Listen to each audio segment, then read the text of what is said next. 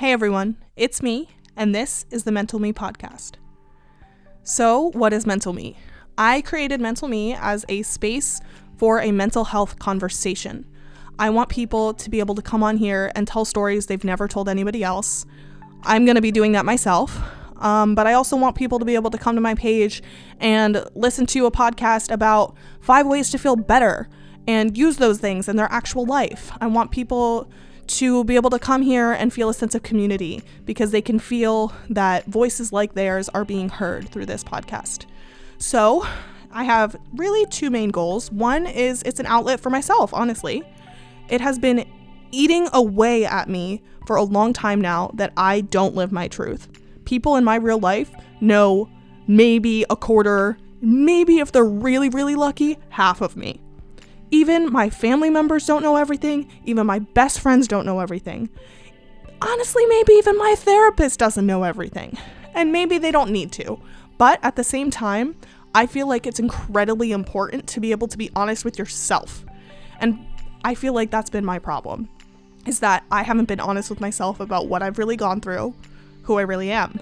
And this podcast is a way for me to be able to tell my story holistically and honestly so that I can embrace it.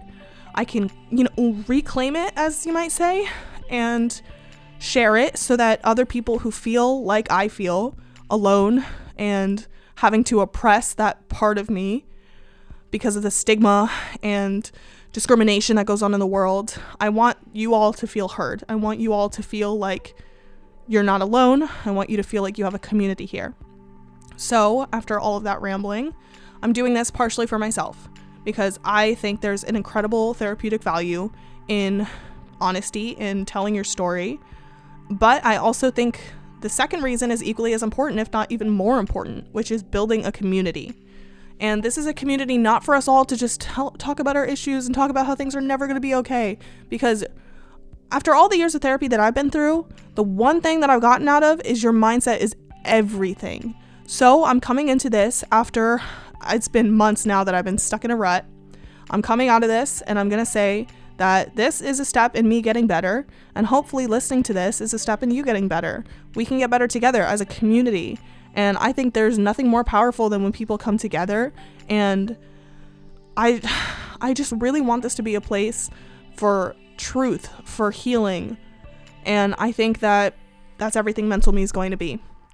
If you are interested in anything like that, I would love if you would follow along this journey with me. If not, that's okay too. But, you know, we all go through our struggles. I really honestly don't think that there's a single person in the world that mental health doesn't affect because everybody has a mind and everybody's got health, whether it's good health, bad health, whatever it is. And so I think whoever you are, wherever you are in your life, I want this to be able to connect with you in some way.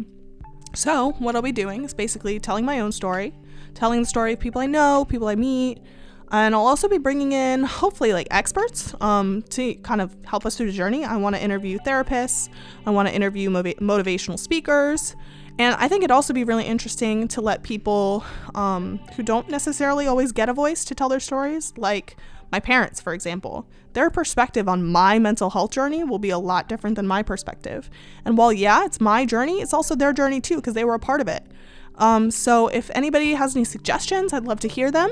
Uh, my email is mentalmepodcast at gmail.com. Feel free to reach out. And I really hope you enjoy whatever this turns out to be.